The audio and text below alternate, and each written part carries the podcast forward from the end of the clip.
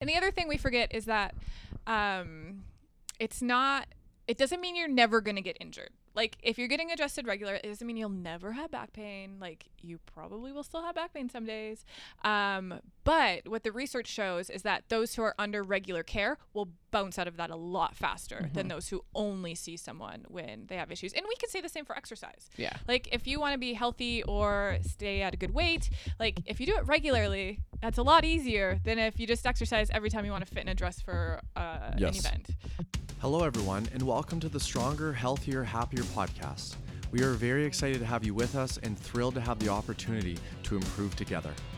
We believe that by paying close attention to our mindset, movement, sleep, stress, nutrition, and network, that we can create the life we were intended to live. Here is to a stronger, healthier, happier you.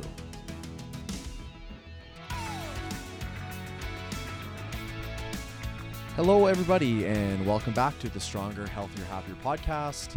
Uh, today is episode 32, and we have a special one for you today. Uh, today is our first episode with a guest that doesn't work at our gym. it's a Um, big day. So we have uh, Dr. Kristen Mitness uh, with us today. Hi. Kristen, it's good to have you. I didn't know I was the first non-gym guest. Oh, yes, I'm we so tried to play it cool, like we do this a lot, but we don't. Yeah, so you are like, uh, you're like basically a celebrity. um, yeah, it's funny how, like, we we're we we're driving out to Winnipeg here, and almost like, it's just kind of funny how we, like, we decided both decided that you should be our first guest. And Quite a while ago, not in a creepy way, but Yeah, we're just like, this is just the perfect but we said okay if we're gonna have our first guest, and we're like, yeah, we should we should ask Kristen, and I don't know why because we, um, I think we know each other well through the CrossFit world. Right. Um, we'll get into this a bit, but we started CrossFit around the same time at Undefeated, Mhm. and we know each other well through Instagram, at least one way, because I follow you.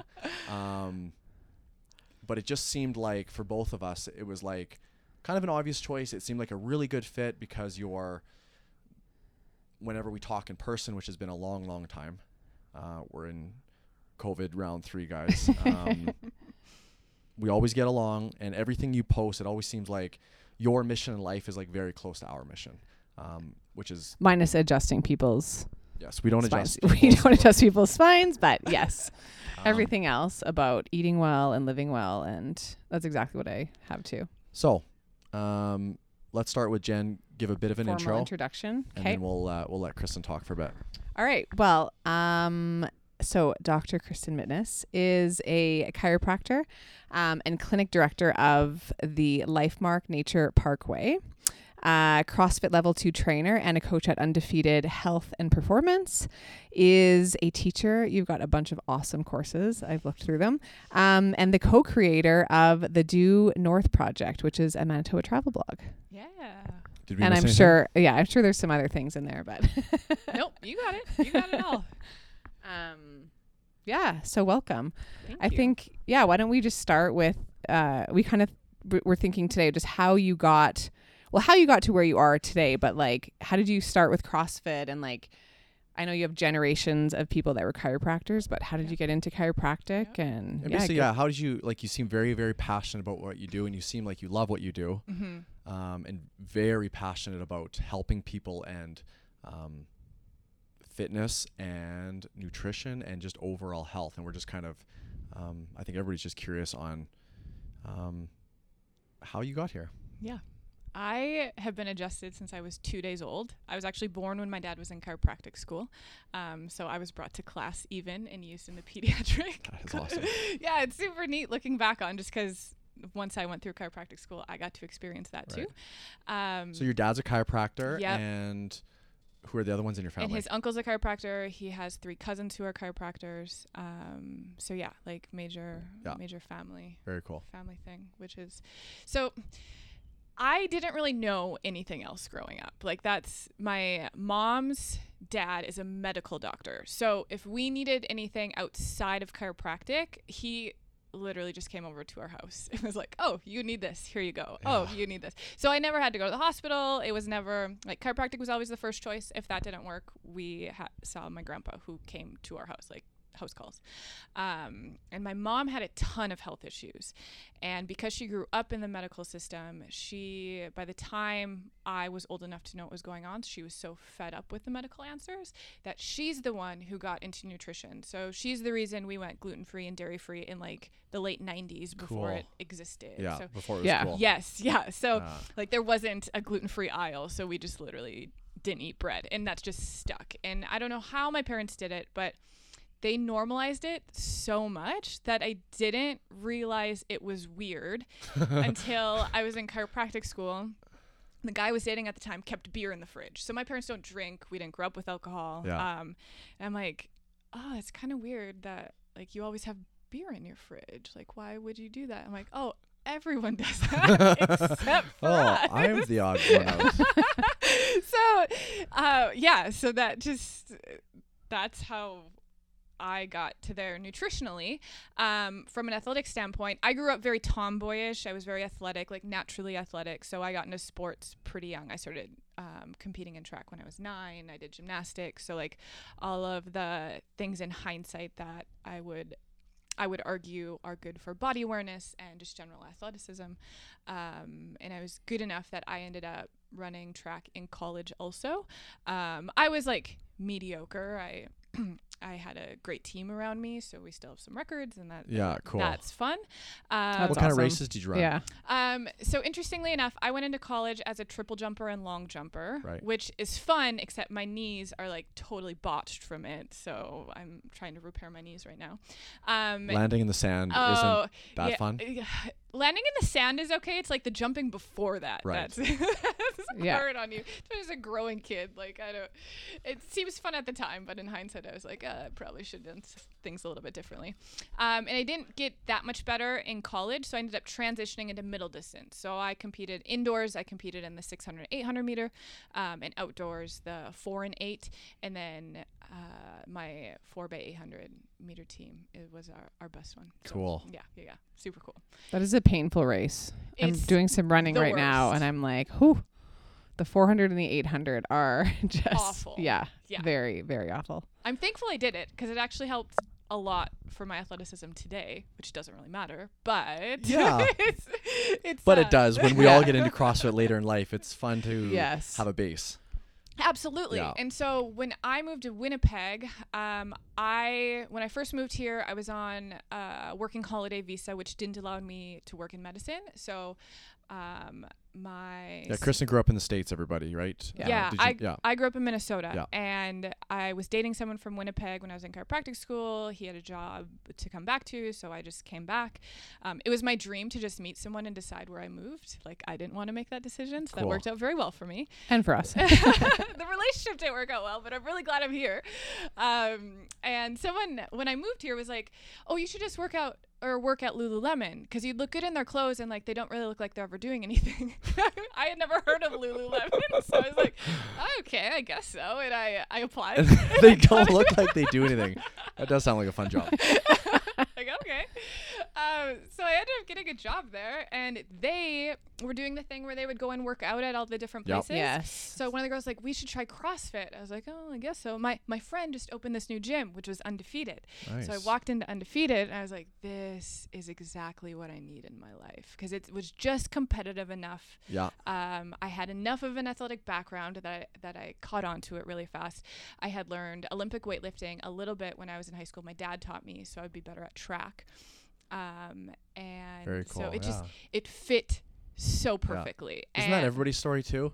It's just like, for a lot of us anyway. I'm like, it was just like, you walked in, you're like, Where have you been in my whole Ah. life? Yeah. yes, I am now complete. Yes. Yeah. It's exactly how it felt. And to the point where when the relationship I was in didn't work out, and I had convinced myself if it didn't work out, I was always going to move back to the States. I was going to join my dad's practice. We would have a family practice. Um, he'd always wanted that. I was like, I'll do that. When I finally decided um, that this relationship wasn't going to work out, I was like, I love the gym so much. I'm like, I'm actually going to stay here because I feel like I fit in. Yeah. So it was a huge reason I ended up staying here too. Which is also super cool because I think when you're in a CrossFit gym, you get it. When Mhm. you're not, you it seems very weird, but like I mean, that was It's one family. Like, yeah, I remember when I lived in Winnipeg too. Is like I'm like I was getting a job. I'm like, well, I I, I- I can't start till this time because like I got to go at my 10 a.m. class with like my family, my friends. Yeah. Yeah, it's, you become very, very close with a lot of people very quickly. Yeah. Oh yeah. And while I don't feel like I still have that same relationship with the gym right now, I'm still coaching, like not super often, but often enough. Um, and every time you go, you're still like people are your friends, Yeah. and, and you always ask questions, you always catch up. It's yeah, it was the best thing that ever happened in my practice too. Like I would get patients from there. Um, it was a great networking option. Yeah, it was literally the best thing that happened to me in Winnipeg. Yeah, cool. When did you start? Was I at undefeated before you, or were you there before me? I remember you coming. Yeah. So I think I was there, there. not long before you, but I think I was there just before you. Yeah. So you're like, oh, there's this guy. He's a trainer at Anytime Snap, Fitness. snap fitness. Snap Fitness. Yeah. but he's really good at CrossFit. yeah. Which at that time we've discussed this before is just is funny. We've been reminiscing this week watching like the games qualifiers, oh, just Oh, how yeah. How good in quotation marks we all were back then, even though we thought we were like Yeah. really really. Uh, we tell people we're like, yeah, you were watching the qualifiers. I'm like, we were there a few years ago. yeah. Uh, Basically, that's us out there. Has the sport grown very much? Not really. No, it No, could have gone downhill a bit. it's like you wouldn't even make the scoreboard on No. the open anyway. I don't even think I could No. do all the open Yeah. things right now. It's wild. Everybody was still fit, very fit. But I think back in 2012 when I started, yeah, yeah. As long as you had an athletic background, you were going to be good very quickly, Yes. right? Yeah. Yeah, yeah.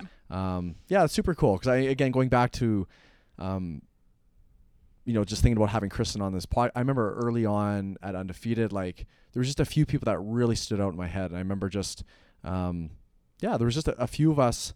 Could have been the whole gym for all I know, but there was definitely a few of us that were just like, we were we were probably what was considered hardcore. We were. Um, really into working out and really into nutrition. Like Yep. paleo and and Yep. everything was just very very big. Um, and I mean I I saw results very quickly. Oh, yeah. Um, and I just remember you being back then and um, I mean Dave Spur was there and Matt Yep. Winchar the owner Yep. and I just Yep. it was kind of just the way you just you did CrossFit and you ate super well. Yep. Yeah. Yeah. I remember the first open. There were just like three of us doing the open. Yeah. Yeah, yeah. It's wild. Yeah. The uh, yeah, I don't know what year it like kind of started it- heating up, but around Yeah. Well, I think 2009 was like the last. Is it 2009 or 2008 was like the last where you actually went to like compete. Some it was almost just like a, th- a weekend competition. That's how you qualified. Like it wasn't the open, and then like the open started. But then that's like an archived leaderboard now. I think you can still find it, which would be fun. But So 2012, you know, you're at undefeated. Um, you're working at Lululemon. Yeah. Um, wearing their clothes. um, were you working as a chiro at that time? No, I didn't get my residency until 2013. Um, so for my first like year, almost two years I was here, I literally just worked at Lululemon and Right. worked out. You had graduated, but it takes time for the papers to go through. Yeah, so it takes to immigrate from the U.S. to Canada takes about two years under the fastest stream, which I was going through.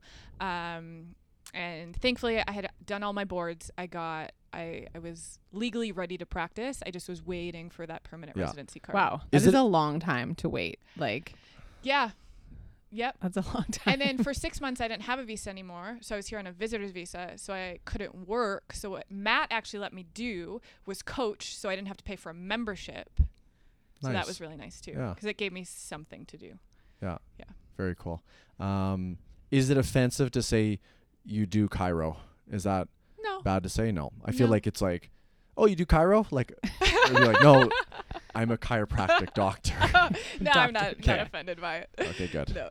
Um, yeah, super cool. And then, so then you started um, 2013 working as a chiropractic yes. doctor. Yes. yes, yes. Um, and How long is the yeah. residency? Or So- or like you got your ability to work and then you just get hired as a chiropractor. Right. Okay, so okay. I started um, as just an independent contractor. So I literally started my practice. In hindsight, I would have done it differently, but I joined a practice um, that wasn't like super busy. Um, so I started from zero and built up my practice from that. So Okay. that was a, a, I mean, you guys started a gym, you know what it's like, but it was a, painful growing process. Yeah, yeah. And then you transition from then from there into um, like where you're at now? Yeah. So Okay. I was there for five years. And about, yeah, right at the five year mark, I was like, I think I can do something bigger. Um, I, I saw the benefit of a multidisciplinary clinic. I, I didn't like how I kind of felt alone in practice because we, me and the other chiropractor there practiced very separately too. We did our, totally did our own thing. We didn't even really overlap on hours and things. Right. Um, so I'm like, I think I can do something bigger. So I was going to open up my own clinic.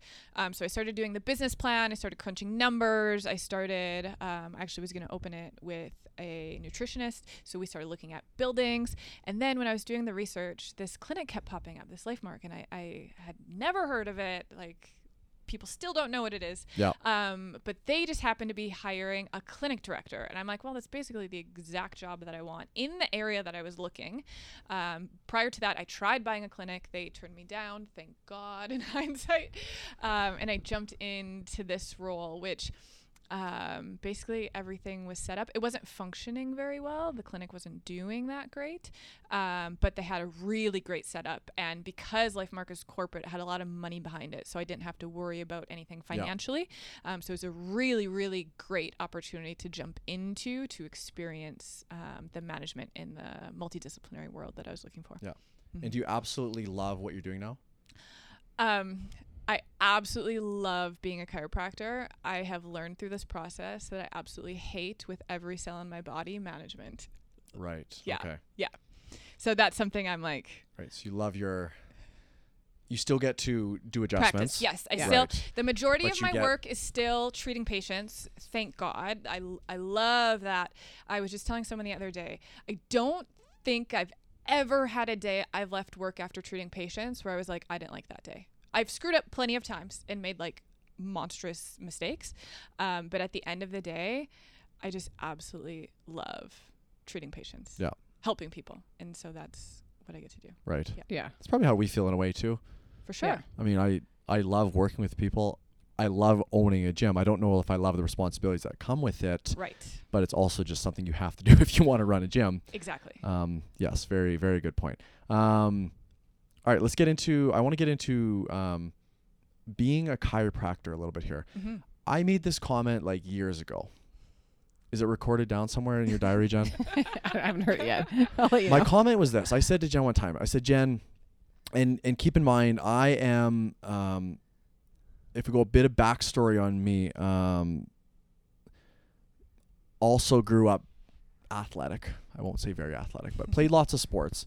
Never had too many issues growing up. Um, started having a lot of back trouble um, when I was 18, 19, 20 to 24. Hockey um, took a bad hit, and just everything was um, basically every season after that. I would just my back would always, always flare up, go out of place, whatever the the correct term is there. But a lot of back trouble. Um, retired from hockey, graduated, um, moved into CrossFit and loved it, and everything was great. It was also, yeah, had lots of back trouble, had some neck trouble. Um, it wasn't until probably I got into CrossFit where somebody's like, "You need to go start seeing a chiropractor," and ever since then, um, we have a, a great um, Dr. Stuart McMillan in Brandon.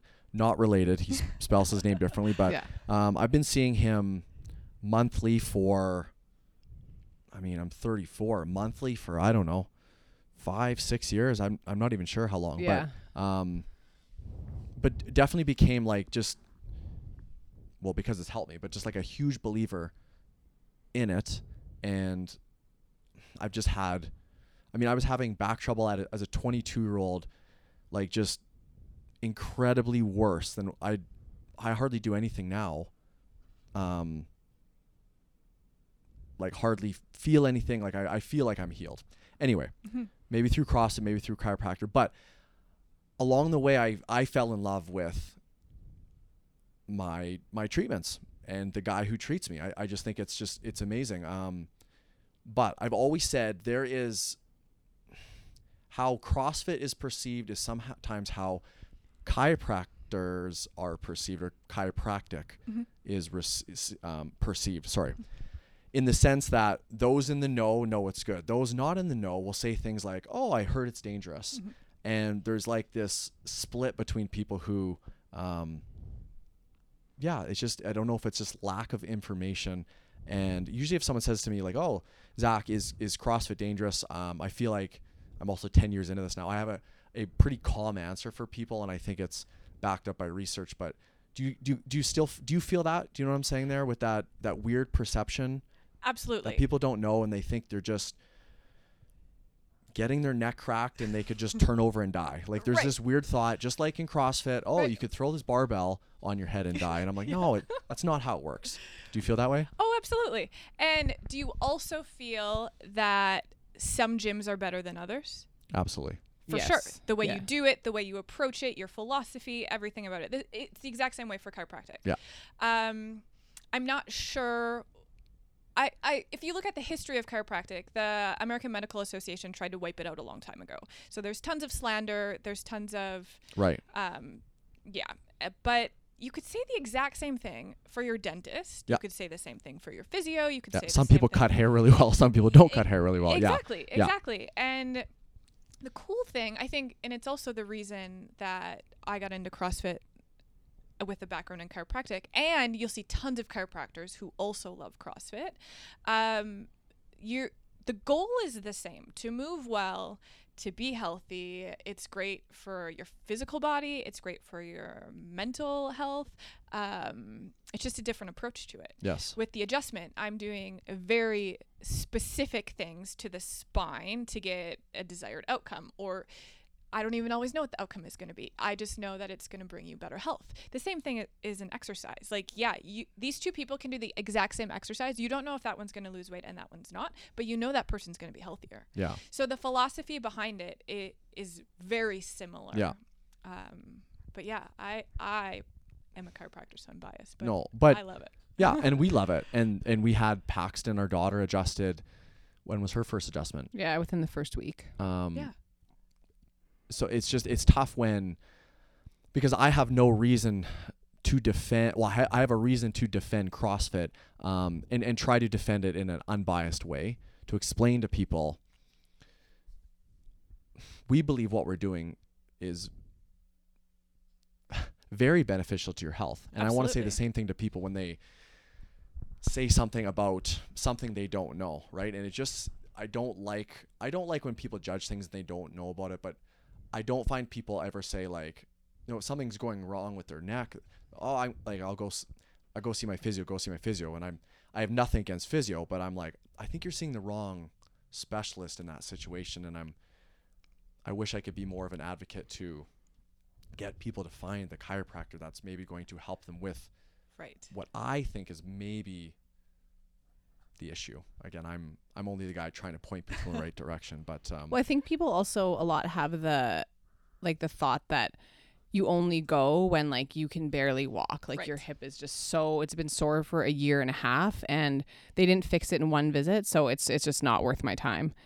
Whereas like we are pretty big advocates of like just a reg- it's just regular maintenance on your body and it's one of the few um like medical practitioners that's actually covered really well like in Manitoba. Right. So in terms of, you know, going for a massage, like it could be quite costly versus going to the chiropractor. Like it, it's just it's a more accessible way too. So I don't know if um like if you even if you can speak to that just in terms of like that maintenance piece that it's not just like oh you've had a major injury and now they have to like r- you know put everything back but it's it's just a regular part of our yeah like our monthly routine yeah, why why should someone go every month? Yeah. Well, I like the point that you made about it being affordable. It is like it's we've done research and we know it's much more affordable to see a chiropractor on a regular basis than to wait till you have a health health issue and then go see your medical doctor. A little bit different in Canada because a lot of our stuff is covered. Um, but even if you just look at the, what it costs society for you to go for that thing, if you've just been seeing a chiropractor regularly, you the cost of it is is way better. And Manitoba is the as far as I know, the only province left that actually even covers a portion of it every year, which is awesome. Um, but chiropractic, in and of itself, is like I said, similar to exercise, uh, but a lot more specific. And the cool thing we're seeing now is it actually fires up the frontal lobe of the brain, the the adjustment. And the interesting thing is, it doesn't matter how good or bad the adjustment is, like it still fires up the frontal lobe of the brain, and that's what makes humans so much different from every other animal is being able to think rationally and be able to stand up straight. So that developed from us standing up versus us um, or animals that walk on all fours. Um, so we just see people who are adjusted regularly are more resilient to general stress, which is amazing. Typically have better posture, and we know posture affects your mood. Posture affects just general function of everything. Um, but there's this other piece of chiropractic that people forget, and that and it's similar to choosing a gym.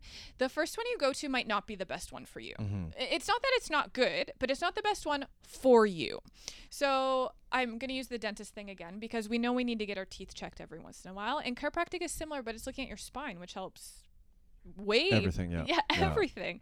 Um, and the problem is we have it in our head. Maybe it's just not well utilized because they estimate that only about 10% of the population utilizes a chiropractor. Um, but just because you don't like the first one doesn't mean the next one won't be the right one, or it doesn't mean you might you might have to try five before you find the right one because everyone has different philosophies, and that's kind of the the tough part of chiropractic is the way it's regulated. We have enough freedom to decide what we like doing best, which has its pros and cons, right? Because that means I can do whatever I think is appropriate, and no one's telling me exactly what I think I should say or Yeah. do. Similar to running a gym. Exactly. Yeah. And and that freedom I think is very important because a you will a bunch of different people will be able to help a bunch more different people.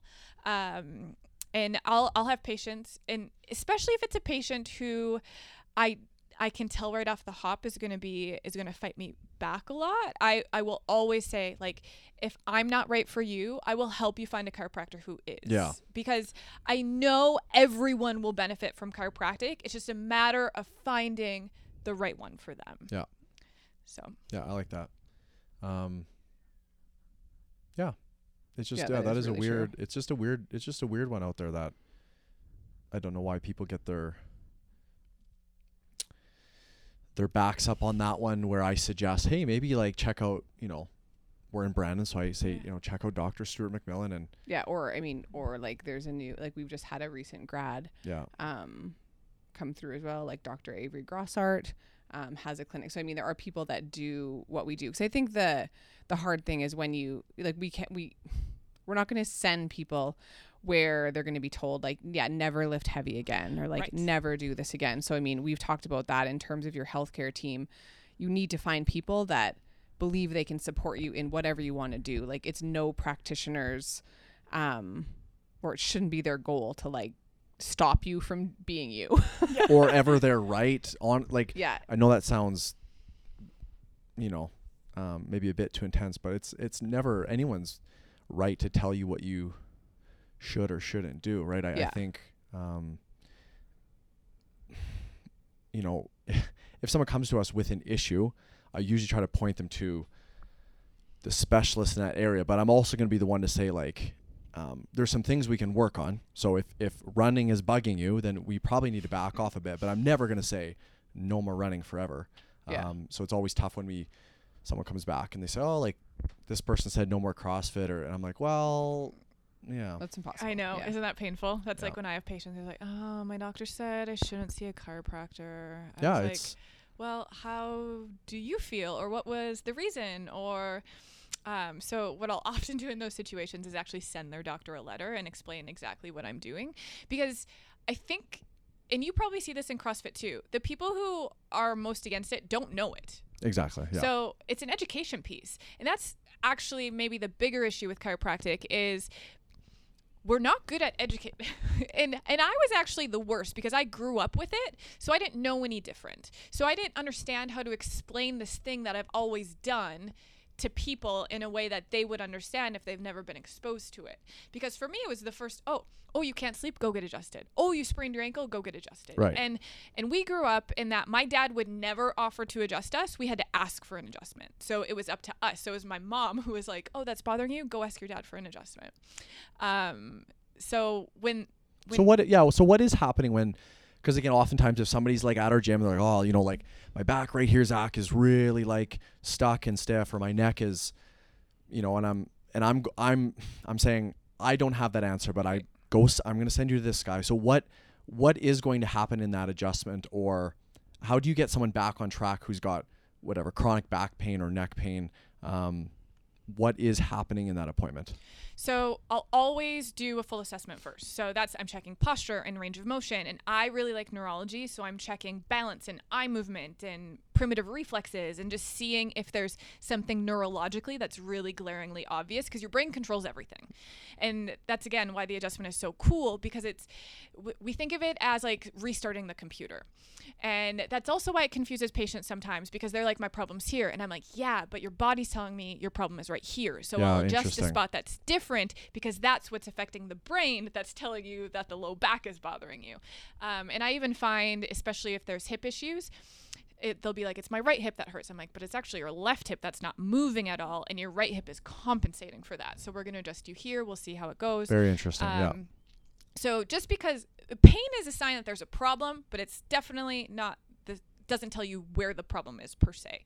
Um, so when someone's coming in, low back issues or whatever their Yeah, issue is, Just and it's always like Yeah, that's we a always use low, Low- back low because it's so common, right? Yeah, and Yeah. that and that's the number one cause of missed work in the world. But if we look at just the way we function in general life, we're sitting way more than we ever have before. People are way heavier than they ever. There's like so many factors. Um, our shoes. There's so you're looking at all of those things and. The adjustment, as much as I love, love chiropractic, the adjustment is one piece of the puzzle. And this is a very big puzzle. I always start with chiropractic. Um, I even start with that before nutrition because it's it's more on me, not and less on them, Yeah. which is for better or for worse.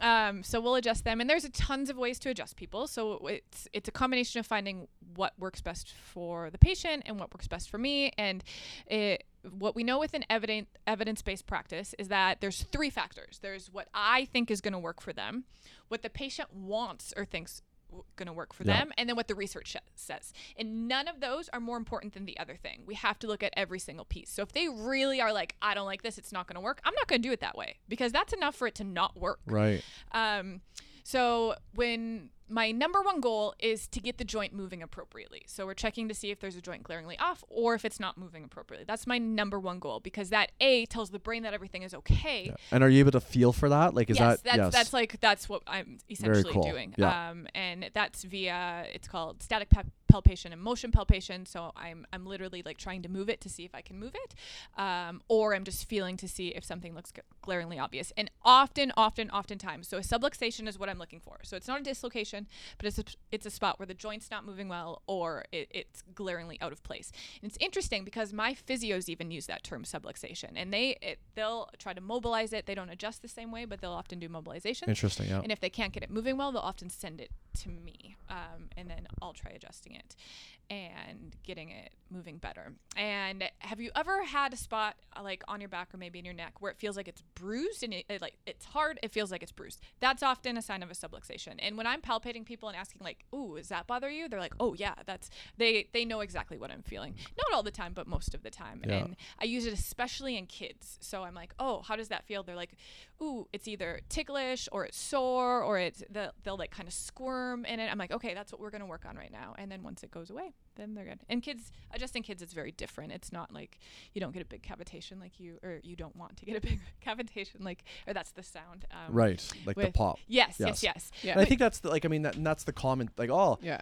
my neck is sore they're just gonna crack it back into Like they're place. gonna I'm break like, it or something. I'm like I don't think that's you know I don't think that's how it works. And I mean I, this is the first time I've actually heard it explained that well. All I knew like all I've known is that I was in some serious pain and this guy brought me back to life. Yeah. So Mhm. I'm in love. And I don't even feel like it's it's not my job to explain to everybody. No, I'm like, you go see the specialist. You need to be comfortable. That conversation, whatever you, everything you just said, I think that was, I think it was awesome. I, I Mhm. think it hopefully shed some light on this. It's not just popping your neck back No. into place. Um, and there's a sometimes lot you don't even hear on. that pop. Like Yeah. if, if there's not gas built up in the joint, you won't even hear a noise. And I have some patients who like, I don't want to hear anything. I don't want to hear. I'm like, I can't help it. Yeah. I'll do a different technique where hopefully we don't Yeah. get that noise. But and there's some people who d- won't hear it. and Be like, did that even work? Did you even do anything? I'm like, I don't know. We'll see if you feel better. And they come back and they're like, Oh, I feel way better. I'm like. Yeah, you don't have to hear a noise. I know there's something about it that's so satisfying, um, but you definitely don't have to hear it. That's right. We're getting a phone call here on the This landline. is if the you last that. landline ever to exist in Manitoba. It's it's here. We're at Jen's mom's place right now. It's not our landline. So funny. Phones everywhere. All right, where were we? Um. Yeah. Well, I think I think that's a good. Yeah. We want to go more into. No. I think we're good. No, I Yeah, think that's everyone perfect. knows way more we about heart chiropractic chiro. Yeah. Well, and, and what's the, what's the the takeaways there, guys? Is um, we can all add in a takeaway here, but what I took away from that was, a you have to find somebody that you um like. Mhm. You got to find somebody that you like, and I do believe they're also out there because I've seen I've seen over the years I've seen a lot of different barbers and a lot of different dentists and people who fix my car and I don't stay with anybody who I don't like, right? Absolutely. Yeah. Um And you shouldn't. And you shouldn't feel obligated to. And if there's anything that feels wrong to you, like leave. Yeah, Like, yeah, you should love that relationship. Yeah. So I Yeah. think it's, yeah, it's not judging. Go find somebody you like. Um, and the second thing, I like, I feel like the maintenance piece is huge because when my back and neck are, it's it's all it's it's almost like with the dentist. If your teeth are in, if you're in pain, it's too late. He said, It's a problem. right? So I feel like your neck and your back are like if you're just waiting for something to go wrong, it's probably too late. And I, I've just found over the years, um, yeah, just the maintenance piece of I, I just have my four week appointment. And at 34, I feel better than at 24. So I just feel like something nutrition, exercise, chiro. Mhm. It's just Well, that's the other piece, right? well. Is that it is just one. Tiny yes, piece, yes. Exactly. They're not miracle workers. I wish. And it often feels like magic. But and the other thing we forget is that um, it's not. It doesn't mean you're never gonna get injured. Like if you're getting adjusted regular, it doesn't mean you'll never have back pain. Like you probably will still have back pain some days. Um, but what the research shows is that those who are under regular care will bounce out of that a lot faster than those who only see someone when they have issues. And we can say the same for exercise. yeah. Like if you want to be healthy or stay at a good weight, like if you do it regularly, that's a lot easier than if you just exercise every time you want to fit in a dress for uh, an Yes. event. Yeah, good point. Yeah. Um, yeah, let's transition to that one. I feel like your your position life is super cool because you've you you're very passionate about um, being a chiropractor and you're also big in um, like fitness and nutrition. If those are Mhm. the two other key components of your life, let's um let's transition into nutrition. You good with that? Yep. What do you got written down? Well, I wasn't going to transition there. Where are we gonna go?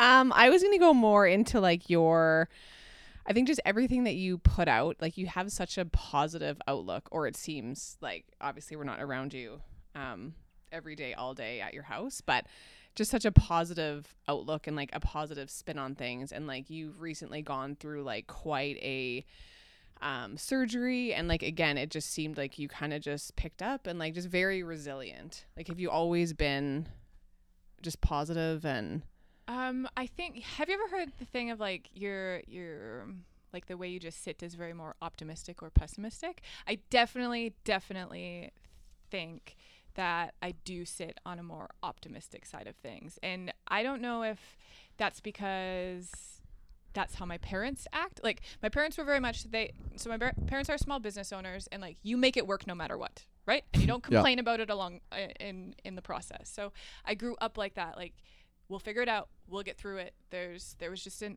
never victimizing myself is like Yeah. never the appropriate Mhm. answer. And I, I was raised to be like that, I think. I'm also a firstborn, and I think that's like more, more common in, in a firstborn. Um, We're all firstborns, hey? Yeah oh, yeah. Okay, that's why we're all in the positions that Yeah. we are Yeah. and have our mindset. We're resilient AF. I think it makes sense, and we're often more outgoing about it. Where my middle sister is like very resilient and very hard-headed in her ways, but like she'll never go out of her way to like make that known. Where I'm very much like, yeah, let's do it. Let's all do this together. Yeah. Let's I think we were Yeah. on that page for sure. yeah Do you want to um yeah, talking about bouncing back. Um do you want to talk about your surgery? Um we've only heard of it through Instagram and I think that's where just like yeah, like this girl is awesome cuz it's very easy to say yeah, like I'm strong and I'm resilient, but but um we don't actually know till we're perhaps tested with some real shit. right. Um I don't swear on this podcast very much, but often yeah um, but I remember f- I was just following a bit on Instagram. I don't know very much, but I'm just like, whoa, like this is real. This is real life. Um, if you could take us through that a bit. Yeah, and even during it and even um, looking back on it, it it doesn't feel real Right. you know because you do all the things you're you're healthy like i've never had to go to the hospital for anything really um, i've managed like i've had ovarian issues in the past with polycystic ovarian syndrome and i, I managed it like through diet and lifestyle um, and then I have this like awful back pain, and I'm someone who's never in pain. Like I haven't taken an Advil in my adult life. Like I manage pain through diet and getting adjusted and all of that stuff, and I just ended up with this like searing low back pain, um, to the point where, and it was it was Christmas Day actually. I like took an Advil and like curled up and like Wow. took a bath. I like and I thought I was just having the worst cramps of my life. I also don't get cramps. So this was like I'm like, oh man, I'm just eating like a giant asshole right now or something. Like Yeah. what's going on?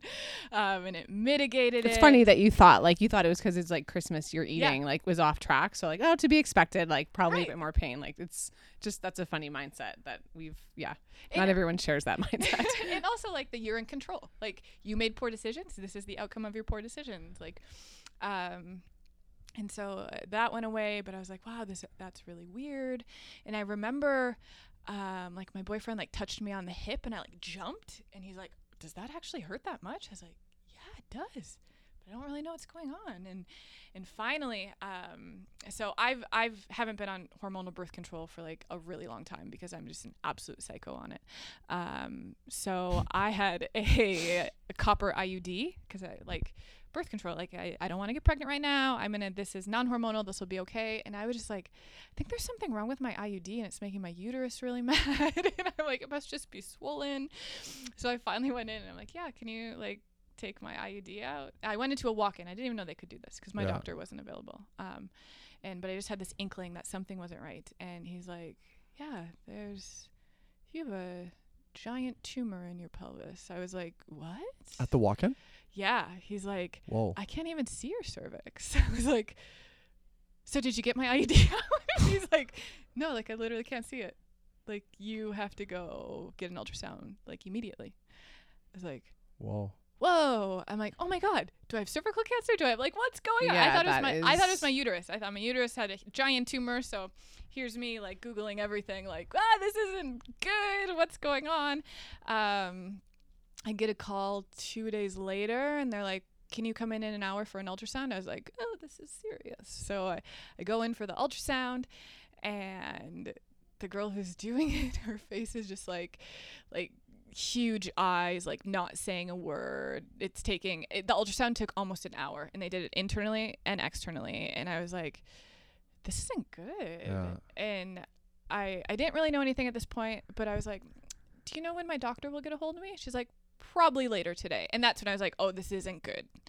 Um, but wild enough. Did you guys see the picture of it? Like it Yeah. literally stuck out. I didn't even realize that at that point. I was just like, it's kind of hard in my pelvis. I don't really know what's going on. Like I don't really. And then once I finally like.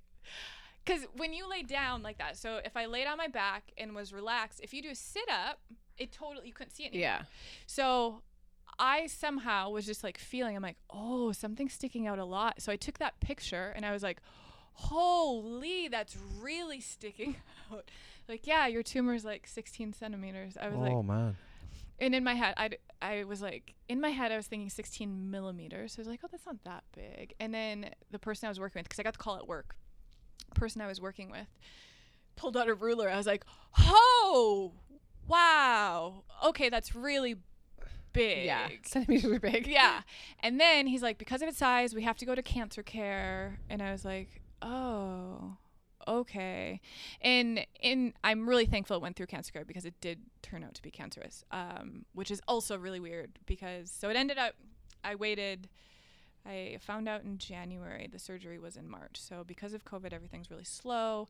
But also for everyone else I've talked to with ovarian tumors since then, their wait was over six months. I was like, I can't imagine waiting that long. Yeah. So, but we called all the time because in my head, like, if I went down to the states, I would have it in days, right? And so my grandpa, who's a medical doctor who's still alive, is like, "Get down here ASAP! I will get someone to get it." But with the border restrictions and the quarantines and all of that stuff, I was like, "I think I'm close. I think I'm close."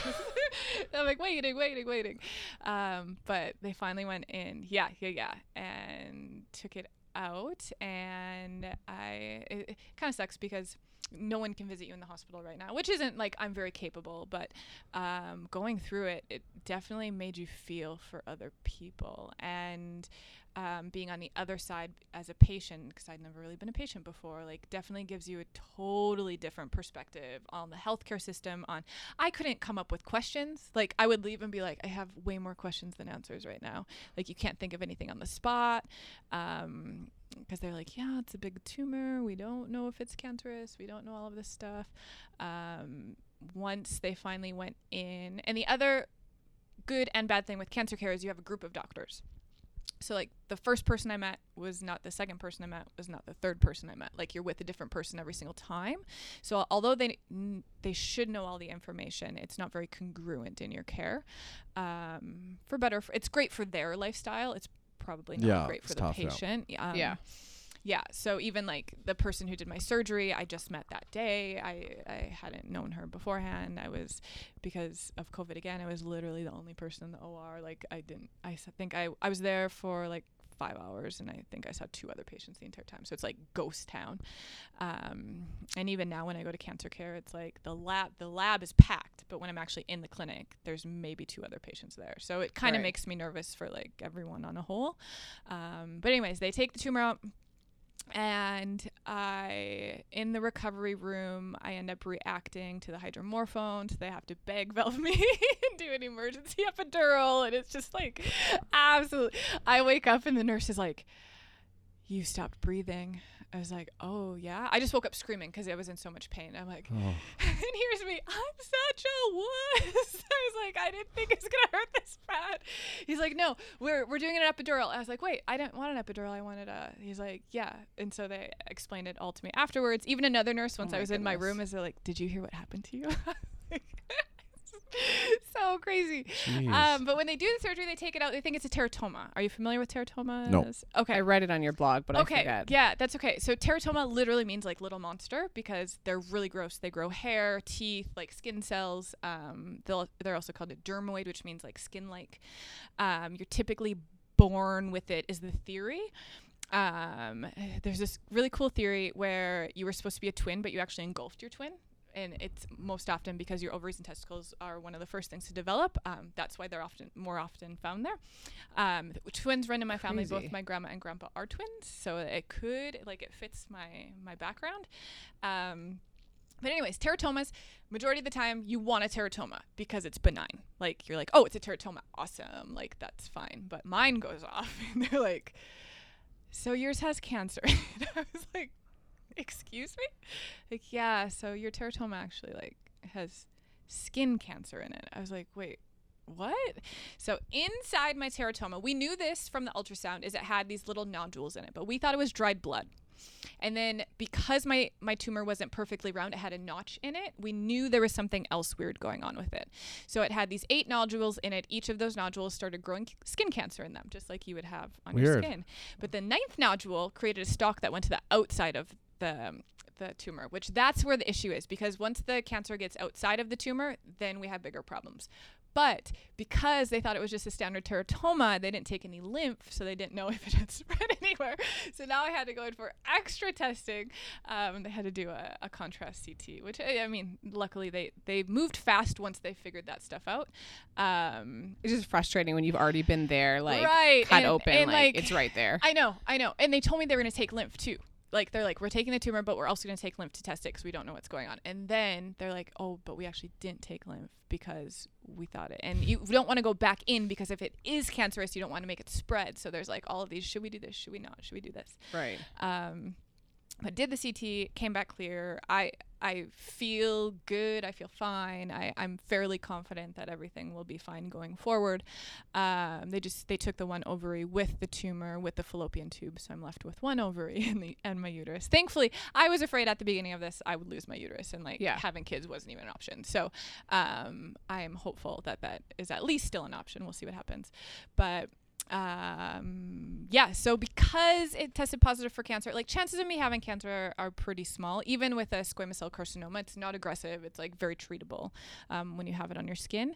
But I have to stay in the cancer care system for at least five years going forward. So it just Yeah. means I'm going in for lots of frequent um, checkups, which Yeah. yeah, it is what it is. It's just yeah, I mean that's a lot to just like take in and process. Like I just Mhm. can't imagine the just like mental strain of that. Plus you're working, plus it's Yeah. COVID, plus Yeah, like it's just it's- it's, just a lot. It's a lot. Um, but I think like everything in life, you kind of like deal with what you're given. Like what uh, I'm not gonna not do the things, right? Yeah. So you you get this information, process it the best you can, move forward, process it. And at first, I thought I was just um, maybe like not processing it because there were times I was really mad and frustrated and I definitely had the like why me like what could I have done differently um I told you before that I absolutely hate management so I think the stress of my job was enough to like Yeah. possibly trigger it. We forget how much stress plays a role in that. Um, plus COVID on top of that, like there's there's plenty of stuff to, to trigger it. But you also you take what you can and move forward. And I knew I I'm so thankful I have the tools that I do have because I think that ma- that made my recovery so much easy. I'm not gonna say it's easy, but it was like it wasn't nearly as bad as I thought it would be.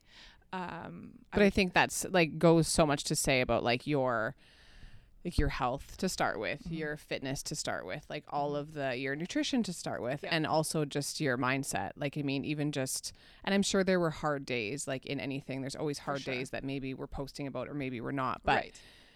just the fact that you're like, yeah, I'm just gonna kind of go every day and try to get a little bit better every Mhm. and that's it. Whereas I feel like the more obvious choice would be to like literally lay on the couch for p- Mhm. probably four to six weeks and do nothing, but Right. then at that time expect to jump out off the couch back to exactly where you were before, Right. and then get frustrated about where you know what I Or mean? just Like, let you that just- derail you for four to six months. yeah, Yeah. or years Um, or Yeah, whatever yeah. it may be. Yeah. Yeah. Yeah. And I mean, a big, th- a big thing of what we're doing. I mean, re- the the word resilient is one of our core values at the gym. Um, I mean, we want we want to make people stronger, healthier, and happier, and we're we're still trying to solve that. We're still trying to solve that because it's, um, because we have a lot of information, but to teach people to be resilient or to, um, to go through some stuff and be able to bounce back. I mean, that that's a tougher thing to teach, but Mhm. I think an important thing we're trying to do. Um, and they're so interconnected, right? Like Yeah. the stronger you are physically, the stronger you are mentally. Like it's all yes. they're they're all different sides of the same coin. Um, and the crazy thing about recovering from something like that is when you have a good base. And I did. I trained for surgery. Like I literally worked out the morning I went in for surgery because I'm like the better shape I am going into this, I know the better shape I'm coming out. And once I could get up and move around, every day I, f- I could noticeably see a change. I could see changes from the morning to night even. And it's partially because of my age. Like I can't imagine doing that surgery when you're 70. Yeah. like I, I'm young, I'm healthy. Um, but yeah, you set yourself up for success. And I would say, even when I looked back on like things I did before surgery and things I did after surgery, it was the stuff before surgery that made the difference. Yeah, Like that's a a great mindset. The I Mhm. think you said, the stronger I am going into it, the stronger I'll be coming out of it. Mhm. That is a great lesson for a lot of people. Yeah. Yeah. And I mean, this is just we're just like scratching the surface. Like if you want the entire recovery story and the entire like story, it's all on your blog. Like you've done a wonderful job documenting everything and And the reason Um, I did that actually is because when I found out I had this, I couldn't find any information on it. I and I found I think one person's story, and just reading her story made me feel so much better. So I'm like, you know what? I'm I was really afraid to share my story at first because I didn't know enough, so it took me a while to get it out there. Um, but I was like, if this just helps one person recover from surgery a little bit better or make them feel like they're not alone, um, I'm happy to do that. Yeah. Your website is Dr. Kristen Chiro. Yep. Dot com. Yep. Dr. Dr. Yep. Kristen K R I S T E N. Yep. Chiro. Dot com. Yeah. Yeah. Um, if you guys want to check out the blog would be on there. Yeah, Yeah. Yeah. it's all there. Um, and you were using these um sorry to interrupt, but TheraBands Oh, in your recovery. yeah, Tell us re- about TheraBands. the resistance training bands. So my dad is obsessed with these. Um, they've been tested mostly with geriatrics and athletes because it allows. So it's blood flow restriction bands. So you do it on your arms and your legs, and you have it at about like seventy percent tightness. And the theory behind it is you can by restricting the blood flow and doing the work you don't have to lift as much weight so it's less strain on your joints but your muscles still think you're working really hard. So you're actually tricking the circular uh, the circulatory system and your brain to thinking the work is harder than it actually is so it Im- increases muscle mass. So we use it post surgical what are the chances? we use it post surgical so you don't lose as much muscle because the more muscle you can retain the better your recovery Okay. yeah so my dad So you would like wrap it around your quad and do some Yep, squats. as high as you can. Yep. And so then you don't need any weight and you just move. Um, so funny enough, my boyfriend's appendix burst last summer. Um, so he's That's not funny, is it? like we're both going in for major abdominal surgeries within one calendar year. It's like wild, but for two like very healthy people, generally healthy. Um, but my dad actually suggested he do it after his surgery, and then when we found out my surgery was coming, my dad's like, "You better get those bands." So my parents actually sent them to me. Um, yeah. so where would you wrap the bands if it was like it was because this is up in your abdominals? Yep. So Right. It's you always s- just arms and You and still do legs, it on right? your arms and legs. Gotcha. So you're still doing it because it's increasing your blood flow globally. Gotcha. Yeah. Yeah. That makes sense. Yeah. So you don't you're not you're not wrapping the site, No. no, just no. wrapping anything. Yeah. So you're in the basically site. wrapping them for your like your workout Yes. th- of the day, which Yeah. at that time Or was like very movement. simple. Yeah. You can put it on just to go for a walk. You Okay. just want to restrict that blood flow again. So your brain and your circulatory system thinks that whatever you're doing is harder than it actually is. Interesting. So then you improve that cardiovascular capacity and that that muscular endurance and muscular capacity. I've never I read was that research. So that is pretty curious cool. about It's what really neat. There, Yeah. um, it's like yeah, in the physical therapy world, it's like it was classic. I'm like, well, she's using them. They're obviously amazing. But Once we you need these. What do we need these Yeah. for? Yeah. yeah, once you find people you like and trust, you just like oh, they're doing it. I'll do that. all right. That sounds Yeah. good. Oh, all yeah, right, yeah. I'll order them. Yeah. Just walked around. Um, yeah. Well, we're glad you're here to hear you're doing well. Yeah. Um, that is a yeah a crazy story, and um, I hope everything just keeps going well for you. Yeah. We um Do you feel like you're are you full, fully recovered at this point? I, I feel I've had a few patients ask me that week this week um because my patients are fantastic and they're always checking in on me even though I should be checking on them. Um, but I actually do feel like I'm back to 100%. I'm not Nice. as strong as I was before, but I don't think I would have been just because of the gym closures anyways. right. Um, so I think I wasn't as strong even like from that capacity, but from a functional capacity, I'd say I'm back at 100%. Nice. Yep. Yeah. and then how long of time frame are we looking at from your surgery? My Was surgery was March 18th, so March, Okay. April, uh, three months out. I'm three months Yeah. out. That's yeah. Yeah. And would you be doing? You have been exercising recovery. How far after the surgery? Like almost right away. Um, it's pretty crazy. I think I started doing. I was surprised. Like I said, I was surprised how quickly I recovered. I think I started doing body weight workouts two to three weeks Okay. afterwards. Um, and I was back in the gym within five weeks. Wow. Which I wasn't expecting, but I felt good enough to do it, so I did. Yeah. Yeah. A lesson not to rush anybody into No. anything. No, but no, no, no, no. When you I do have a yeah. yeah, a good I- base for yeah. sure. Recovery is going to be quicker. Yeah. We know that. Like that's not that's not um, isolated to this one, right? We know that with older people going in Yes. for knee surgeries that whoever is healthier and stronger is always going to bounce back quicker. Um, And the- I the- always used sorry, I just No. want to I always used movements I had to do in my everyday life to base my exercises on. So if I was like squatting down to get something, I'm like, okay, I can squat down to get it. I can add squats to my exercises. Mhm. Oh, I, I can pick that up. I can start adding rows to my exercises. Like I only used movements that I would actually do every day. Yeah. To and I think the lesson I wanted to highlight was I, I believe there's always something you can do, right? Absolutely. Like obviously there's a rest period. Well, you were after- walking backwards and forwards. Like that was Yes. one of your Yep. exercises, right? Like, exactly. Yeah. Yeah. Exactly. Yeah, there's there's a recovery period from major surgery or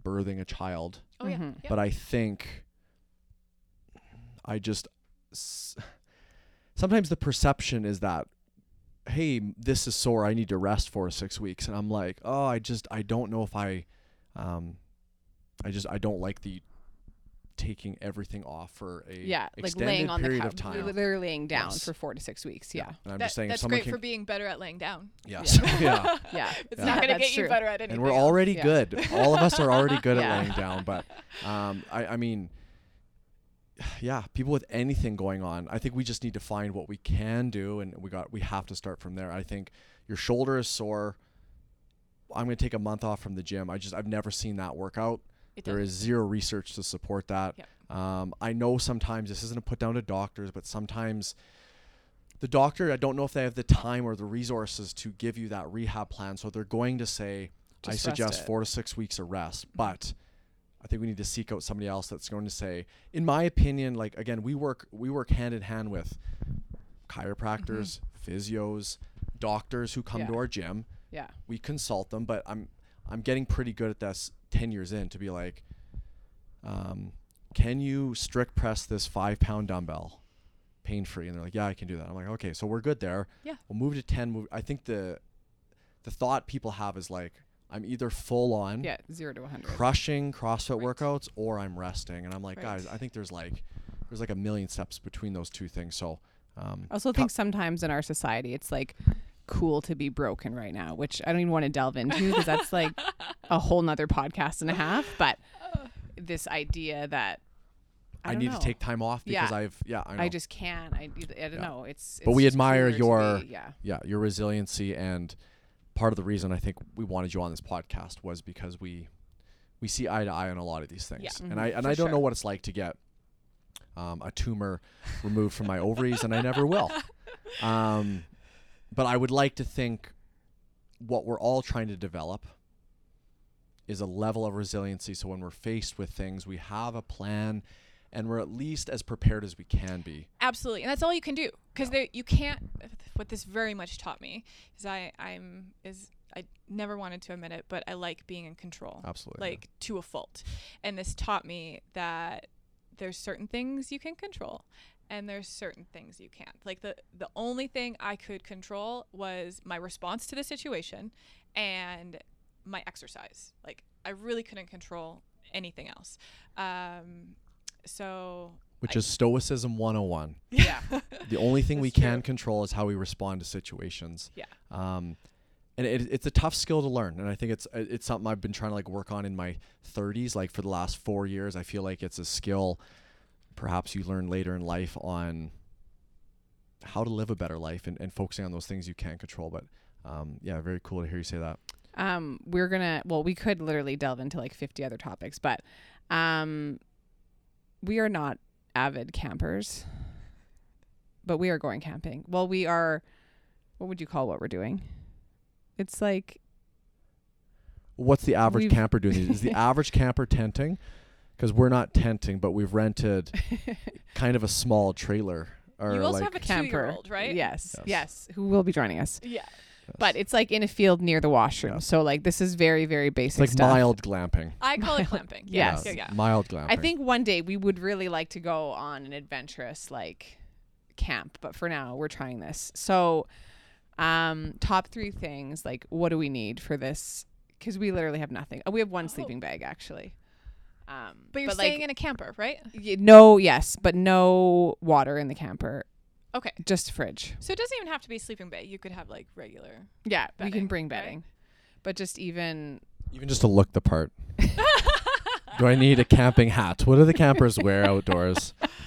I I'm the worst when it comes to gear. I just pull out like my gym gear and just I do have a pair of hiking boots which I really like. So if you're doing a lot of hiking or even like a campfire. What's something we could cook that isn't s- the obvious Oh. smokies? Oh, I there's a couple things I really like. Um, are, and you're probably bringing cooking stuff, right? In some capacity, you'll have to. You'll have to plan that. That's what we, that's what we're yeah. looking for. Yeah, yeah, yeah. Okay, cooking, cooking stuff. Cooking stuff Okay, on the list. you Write that don't- down. You don't need cooking stuff if you make like tinfoil meals before you go. Okay. Which I've done that plenty of times where you just prep the meals ahead of, ahead of time. So you have them in the tinfoil. So you literally just throw them on the fire and then you can take them off. I like that really option. Easy. I, I make camping. Okay, tinfoil meals. That's a good Tinfoil one. meals. Yes. Okay. I love camping, but I make it as easy as possible for myself.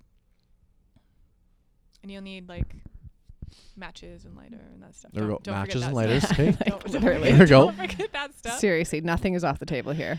Um, if you're gonna do outdoor stuff a lot in Manitoba, it's worth investing in one of those Thermacells that like keeps the mosquitoes away. It's probably Okay. like tons of toxins into the environment, but it will literally make like a six foot radius around you Whoa. bug They actually work. which is and it works. They're Okay. really nice. Yeah, they're at Cabela's. Cabela's has a whole section of like how to keep the bugs away, which is worth checking out.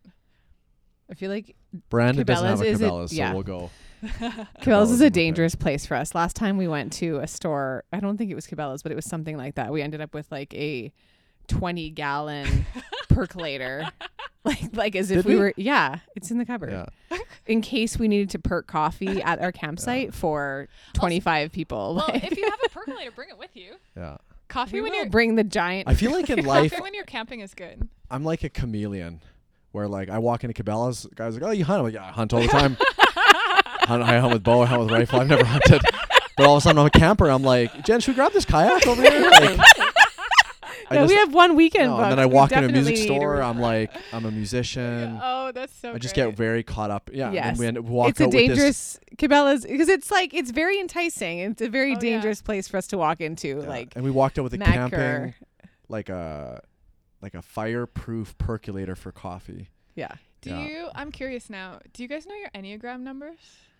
Um, no, but my sister recently asked me this, and she was very disappointed that I did not know. So it's actually on my things to do. Okay. I don't even know what that word means. You guys should do it.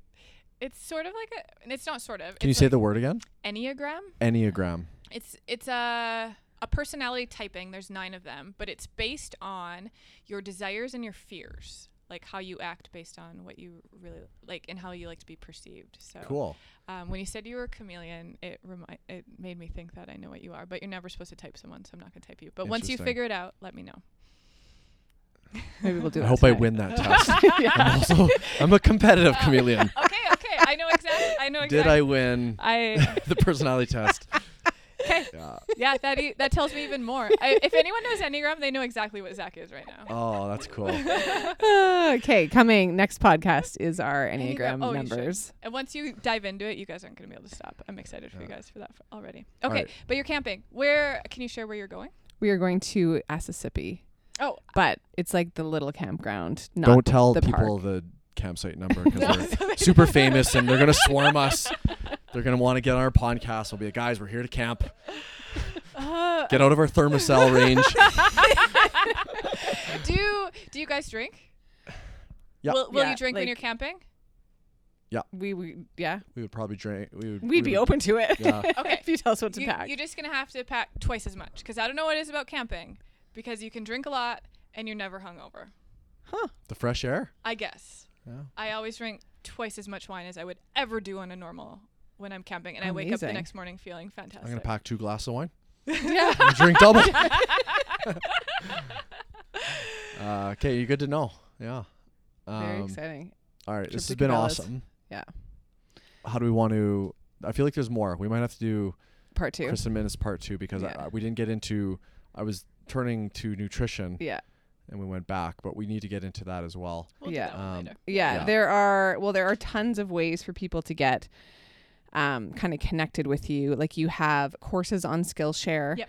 Um, that are awesome. I was just looking at the one. What's the newest one? Um, freezer meals Freezer- for busy yep, lives. yep, Yes, yep. seems like something I need to watch. um, and you have your Instagram, which is is it Dr. Kmit. So Yeah. D R K M I T T. yeah awesome posts. Taking a slight that was like another section we could have gone into. Taking a slight social media break. Yep. Boundaries on social media. Yep. Um, and then your website, which we already talked about. So Dr. tons of ways to Yep. connect with Kristen if you like what you heard today. Yeah. And everything we haven't, we didn't get a chance to talk to you today. Um, I'm assuming we're sitting around the hour mark, so we'll let people go here. But I think everything we wanted to talk about today, you can go and discover for yourself um, Mhm. on your website. For sure. Follow Dr. K Mitt Mm-hmm. On Instagram, um, and then you guys can get the info before we even uh, chat about it on this podcast. We'll uh, we'll wrap it up with one last question. If you could give someone or everybody one piece of advice to live a stronger, healthier, happier life, you could only um, kind of pick one thing. What would you say? Get outside more. Get outside. Love I it. love it. We've had some really good answers. Yeah. I, feel like I wouldn't even know the answers. I feel like went through. I panic. I'm like, we should have told them ahead of time. We always spring this on them. Love it. What if they're not prepared? But that's just my own. Yeah. Get outside more. Love it. Yeah. Well, thank you so much for joining us and chatting. And we'll see you guys again soon. Thank you, everybody, for listening to another episode. We really appreciate your support and hope to have you back again soon. We'd like to thank our sponsors, Ted Good Music and the band Heat, for allowing us to use their music. Until next time, let's keep rewriting our story and redefining who we are.